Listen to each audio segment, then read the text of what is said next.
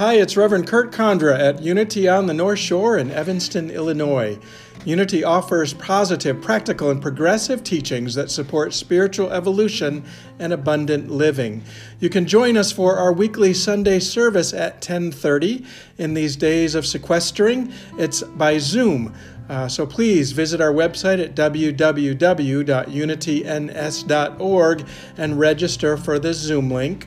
If you missed the service, you can also see the video version of our Sunday lessons on our YouTube channel, Unity North Shore. Again, visit us at our website, www.unityns.org, to see the many ways in which we're creating connection in this time of physical distancing. God bless.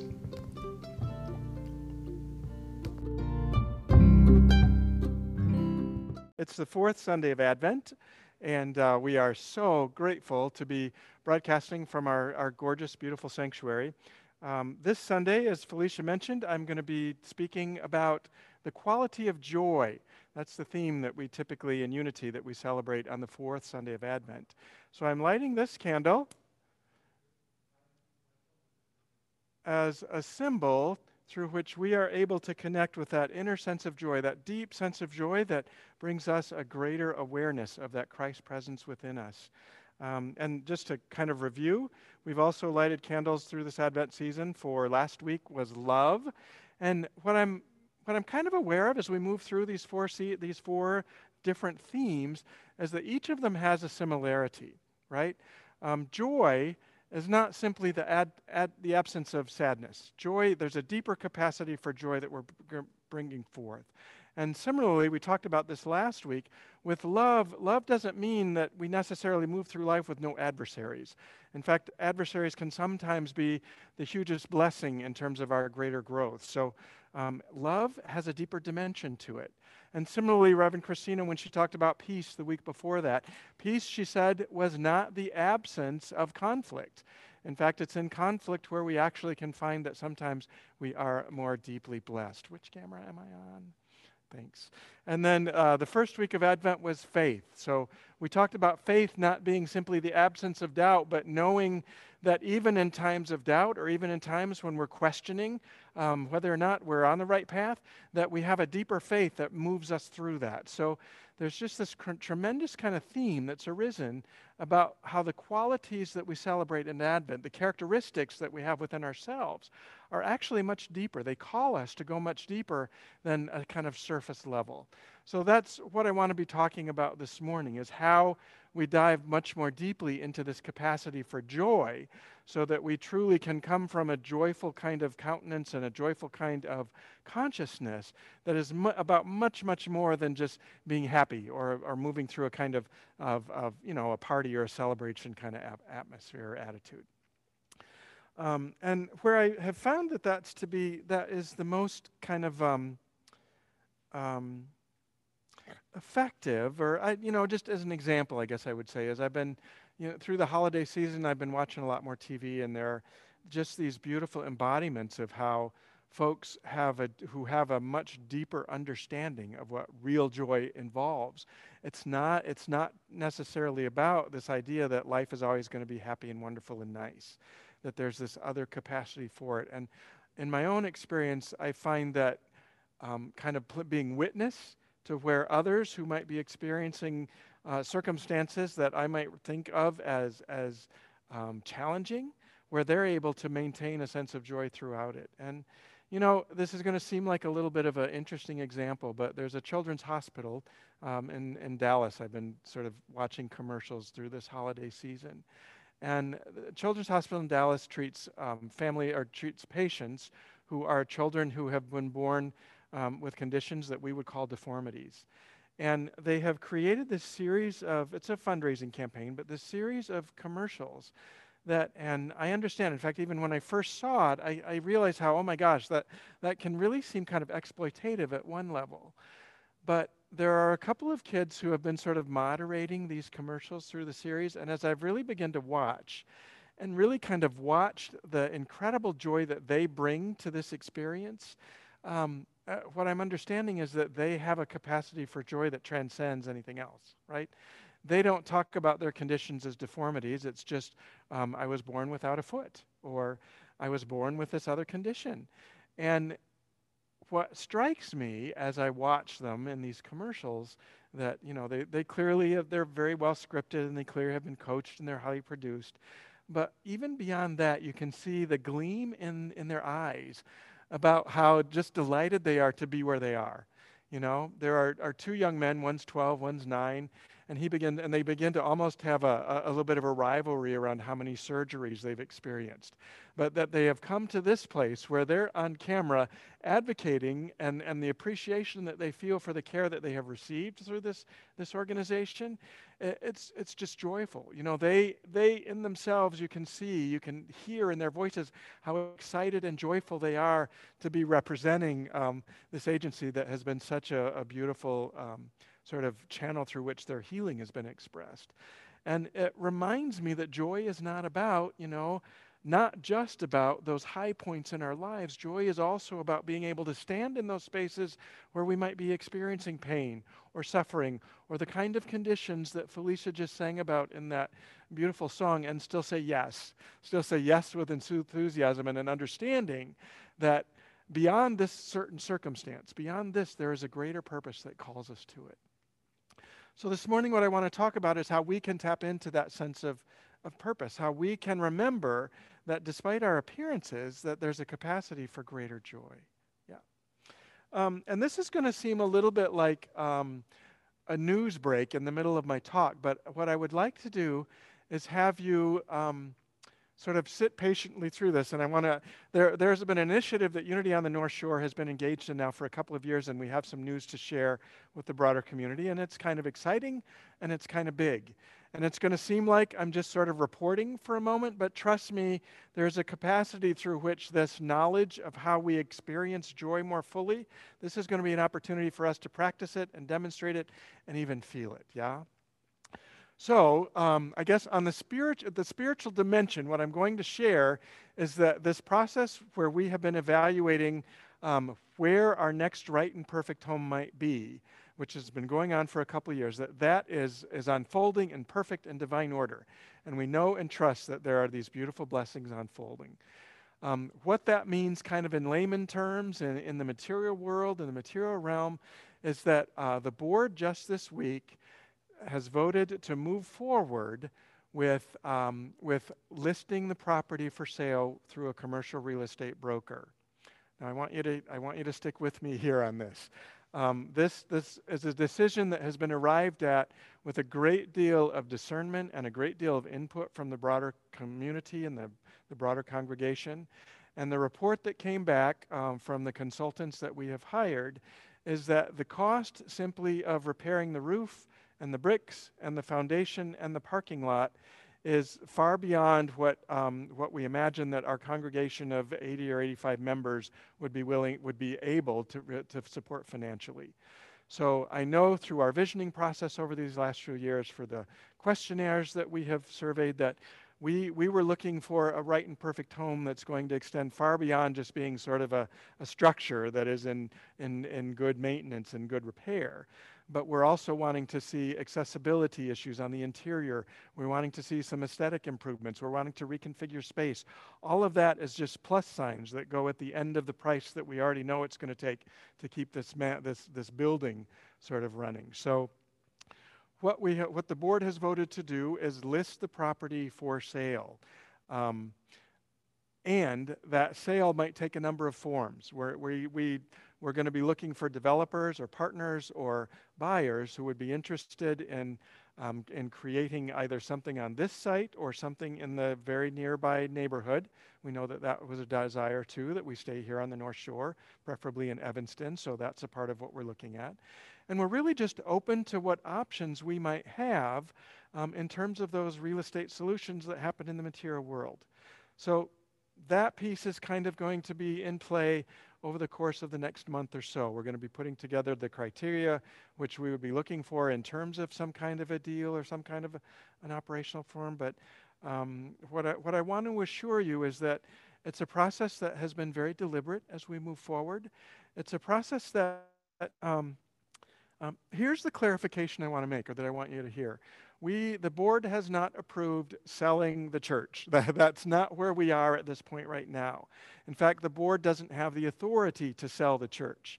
We have committed to having a very transparent process, an inclusive and a collaborative process through this whole procedure, and our commitment to that does not waver. We will continue to. And before any decision could be made about selling the property, we would have to go back to the voting membership and get a two thirds majority vote, vote to move forward. So just know that this isn't a decision that we're selling the church. That's not, that's not the story that we're telling at this point. The story is we're open to the options for what might unfold for us in terms of a, of a property and real estate and assets for our next right and perfect home um, we know and trust that as we move forward with this process, that what's ahead for us is exciting. What's ahead for us is going to serve us in beautiful ways that allow us to reach out to this beautiful virtual community that we have developed over the last year and to be able to support and sustain all those who turn to Unity on the North Shore as a safe space for really um, taking risks and living into our deepest truth. So we're excited about the possibilities. And we also know that as we move forward, that um, in fact, even as our board meeting closed last Thursday, what we came to kind of accept is that there was this initial kind of rush of energy that my, after going on three years now, there's this sort of um, this very evident milestone that we're moving, this decision that we have made. And even after we've made it, uh, and even sitting here in this beautiful sanctuary today, um, th- there's, there's a measure of sadness. There's a measure of, you know, that part of letting go and releasing. There, there's a degree of pain that's going to be a part of this process. And yet, what we know is that beyond whatever that looks like for us as we move forward over the next, um, next many weeks and months, um, is that, that, that as we have a greater sense of what our truest purpose is in terms of identifying where we can do our work most effectively, where we can support one another most truthfully and joyfully and lovingly, that that's sort of the end game. And that, from that perspective, then, then we're able to stand in those places where we might feel some, some sense of regret or some sense of, oh, we're going to miss this place, and know that there's a greater joy, joy emerging. So, you see the practice we've got ahead of us, right? That we want to be present to the fullness of this experience, all that it means to be in full appreciation for our history, for what has been, and yet joyful and expectant about what is yet to come. Uh, and I think that's a, a, sort of beautiful message to begin to take into our Advent experience. And so, what I want to do now is sort of back off the heaviness of that news that I've just shared and give you some maybe examples and some. Um, some, some practices and, and some maybe thoughts to hold in mind as we move forward that might help you to be able to reach more deeply into that sense of joy in other places. So, the first example I want to share, it, um, it arises out of, uh, of, the chaplain meeting that we experienced uh, yesterday. You know, our chaplains have been meeting virtually, just as most of us have, throughout the spiritual community, and they were, really wanted to have their, their chaplain meeting all right.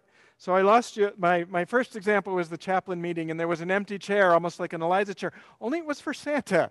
Um, there was this camera with an empty wingback chair in front of a beautiful roaring fire, and they made this presence and this joyful peace. And um, the chaplains even found a virtual way to continue or to honor their, their practice of exchanging gifts. Um, we'll be talking more about how they manage that in our prosperity series that's coming up in January because it's a beautiful way in which we're able to understand that prosperity true is more than just, you know, sort of the material stuff that we have in front of us. So our chaplains found a beautiful way to deal with the conditions as they were and still find a greater sense of joy in terms of their being able to gather together and, and be in connectedness. And what I would suggest to you is that we have that same ability, right? That whatever the current conditions are, there is a capacity to know that there is joy in the midst of it. There is this understanding to know that we can create a, a, a sense of optimism, a sense of, of fulfillment, a sense of connectedness, a sense of um, real exuberance around our ability to know, to completely accept what is, not deny it. You know, we're not sticking a happy face over the fact that we can't really be together and we can't hug. We, we understand that that's a piece of it. And beyond that, we know that there's still this capacity for a greater joy. So that's one of the ways I suggest you begin to maybe look at your own experiences and find that deeper sense of joy in what is, exactly as it is. The next example I want to share, I actually talked a little bit about in my blog this week. I, uh, um, I wrote about a family Christmas tradition back when I was a youth, and my mother's side of the family would get together, and part of it in our gift exchange is that everybody had to sing. Everybody had to do something in order to, be, to have sort of earned the, the privilege of opening the gift that had been brought for them. And so over the years, what developed is that we sang this really, now if you really love this song, I apologies, but it really is a very boring song. The 12 Days of Christmas is very repetitive and redundant, and there are all these gifts that get given and given and given. And because we had a large family and everybody had to sing, we wrote extra verses. So there were 30 verses of, you know, 11 pipers piping, 10 lords a leaping, 9, all that. It just goes on and on and on and on. And over the course of the singing, people would kind of, excuse me, kind of get distracted. Um, and these side conversations would step up. And yet, if you know the song, there's, there's one, one line, five golden rings. It changes the pace and the tenor, the tune changes, like everything kind of stops at that moment. And my mother understood that that was a moment of power. That was a moment when we could sort of bring everybody back to recognize the deeper purpose of why we're there. And so I, I, I won't, I know she's online and I would love to ask her to come on camera and sing it, but she's not, this is not her normal way of being. So I know it would really press beyond what she would be able to do. But I'm gonna I'm gonna reenact it as close as I can. So, you know, we'd be doing we'd be counting down seven geese laying, six largely, whatever it is, and we'd get to five golden rings, and she would stand up, and all of the conversations that were happening around the room would stop. And people just began to, they were delighted by that. And I probably just blew out all your speakers. I'm sorry about that. But that's kind of the effect that it had we all stopped, and it was this just amazing moment when we were chuckling and laughing because it was so out of character for my mom. And that became sort of a hallmark of our Christmas celebration together. And years later, as I've shared that on the blog, um, our family has been posting all sorts of other memories that have recurred. So, what I'm suggesting to you might be the lesson behind that is that, and, and, and I suggested this in the blog too, just like, you know, Mary didn't know at the point when she was when the angel announced that she was going to be pregnant. This is before, far before any miracle ever occurred. But to recognize that beyond that, beyond whatever um, challenges we might face, beyond whatever embarrassment um, might be, or whatever um, what other other people might be thinking or saying about it, that we have the capacity to see beyond all of that, hear beyond all of that noise, and really bring bring forth joy in an exuberant way that others are attracted to right, that we can build upon, that we can continue to make a deeper part of our greater experience. So, five golden rings is just this wonderful um, reminder for me, and I, I hope now for you, that to bring forth the joy that we have exuberantly without knowing what happens beyond is a beautiful gift for allowing that to be um, more present in us. And that's exactly the, the sort of where I wanted to, uh, to end, is the third example is that of Mary. You know, Mary was um, the unwed mother being pregnant. We all know the story very well. And yet, as she moved through the process, as she moved through the arduous journey to Bethlehem, she remained in that space of being able to um, have a sense of the greater purpose beyond whatever the material conditions were, whatever the, in the world of form um, really experienced.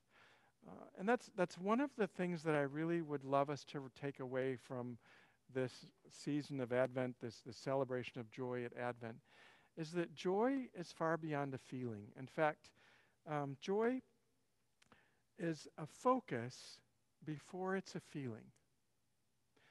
As we really bring an intention, as we bring an awareness of the greater possibility that's emerging beyond whatever the condition is that we're in, then then we generate the energy, we generate the enthusiasm, we, we, we generate really the, uh, the, the steadfastness to be able to move through whatever the current condition is with a greater sense and appreciation of that joy, right?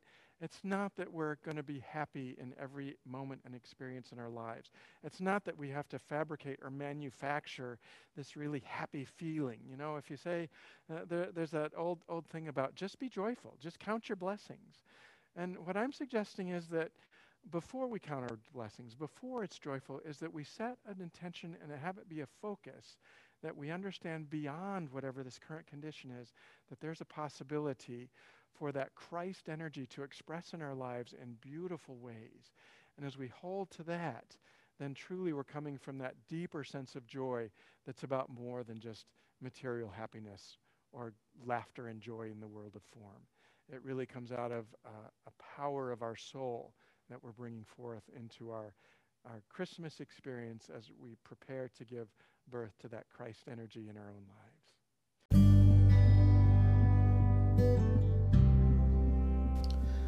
Thank you for listening. If you enjoyed this podcast, please consider leaving us a review. And if you'd like to support the ministries of Unity on the North Shore, you can text the word GIVE, G I V E, to 815 827 6052. Again, text GIVE to 815 827 6052.